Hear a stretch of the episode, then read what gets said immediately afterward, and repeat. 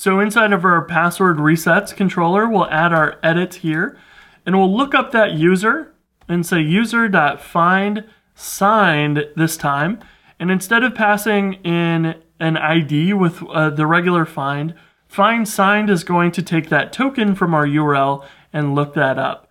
So we will say here params token, and we will have our purpose of uh, password reset. And that's going to look up the user and it will also confirm that the token is not more than 15 minutes old and we'll be able to see if we can get that user. And if we can, we need to render out the edit for that page. So we can go into app views, password resets.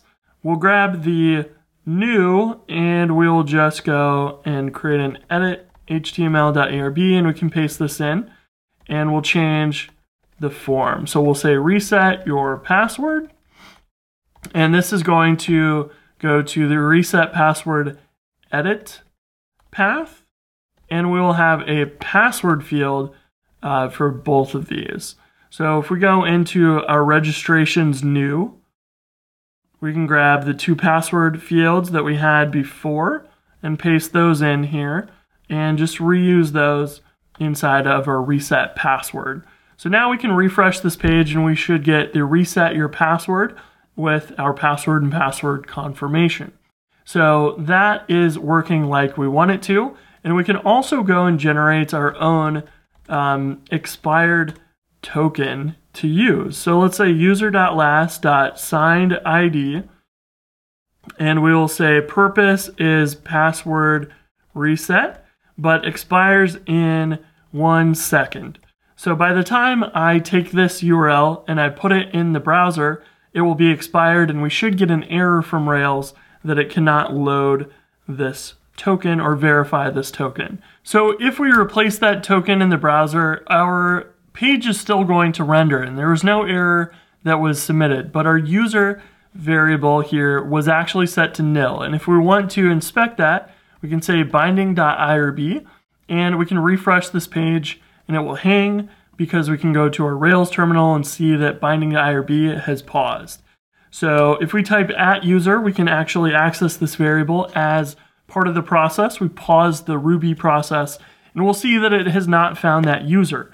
Now, this isn't super useful for us. Um, it would be easier if we had a way to throw an exception. And this method has a bang version, which will actually throw an error when you can't verify that. Uh, token. So here we can grab this error message and we can rescue from that error and we can say let's redirect to the sign in path or we could redirect to the password reset path whatever you want. You just want to say that um, your token has expired. Please try again. Uh, some message so that the user knows we need to reset our password again because that token has expired. Um, so now if we go and refresh our page, we will get taken back to the sign-in path. And we can go back and walk through this process again to get a real valid token. And now we can click on this link and be taken to the reset your password form without an error. So now we need to go through and define the update method to actually process this and handle that password reset. Now the user isn't currently signed in, so we have an issue here where we need to actually create the form with the token inside of it. So we can use that in the update to find the correct user to reset their password and then they can log in with that new password. We're not actually going to log them in as part of this process. So what we'll do is we'll copy this line and paste it in our updates, but we're gonna need that params token in here somewhere. So what we'll do is we'll say token is params token inside of our form URL, and then we're gonna change this to include the model for the user. What that will do is allow us to specify the params here, so we have them nested under user password and user password confirmation, and we'll see that uh, will still work if we refresh our page, but now we have the forms URL, the action includes the token, And then the names of our fields, the password here, the name is user square brackets password, which will translate to the nested hash of user and the password inside of that on the Rails side.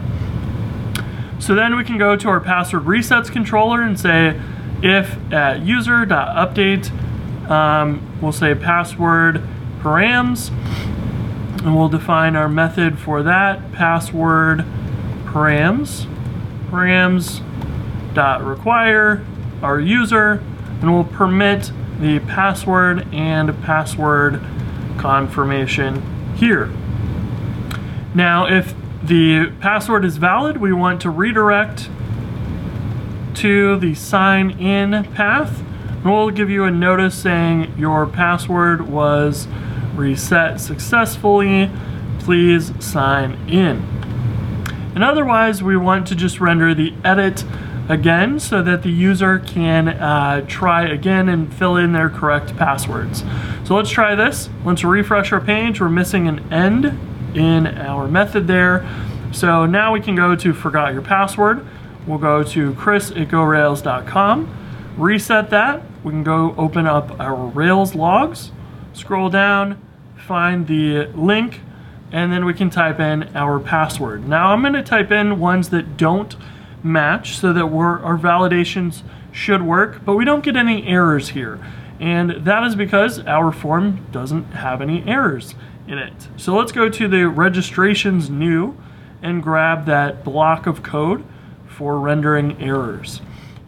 Now, one important thing to point out here is that you need a model in order for these lines of code to work. So this form object will reference the model that you pass in on the line above it, and that is required in order for this uh, to render out errors because the errors are actually kept inside of your uh, model record, your instance of that new record or an existing one, and that's why we have to use a model here. So now if we try it again, we'll say password that doesn't match, and we should get password confirmation doesn't match password, but if it does, we should see that succeed, and we can now go to sign in with that other password. There we go. So all of that is now working and we have functional password resets. And now we get to move on to, to some actual fun stuff, building our Twitter authentication and scheduling out our tweets to be sent out.